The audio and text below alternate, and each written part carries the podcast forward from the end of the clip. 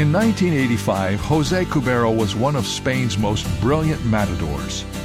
But he died at age twenty-one as the result of a prideful mistake. When the bull was down, Cubero turned to the crowd to accept their wild applause. But the bull got up and gored the unsuspecting young matador, ending his life. One of life's most dangerous activities is accepting applause from the crowd. Pride can deceive us into thinking we can do no wrong, that we have finally arrived. The Bible put it this way: let him who thinks he stands take heed lest he fall.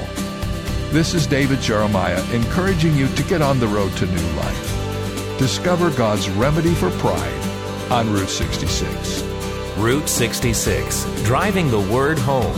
Log on to Route sixty-six Life dot com. Start your journey home today.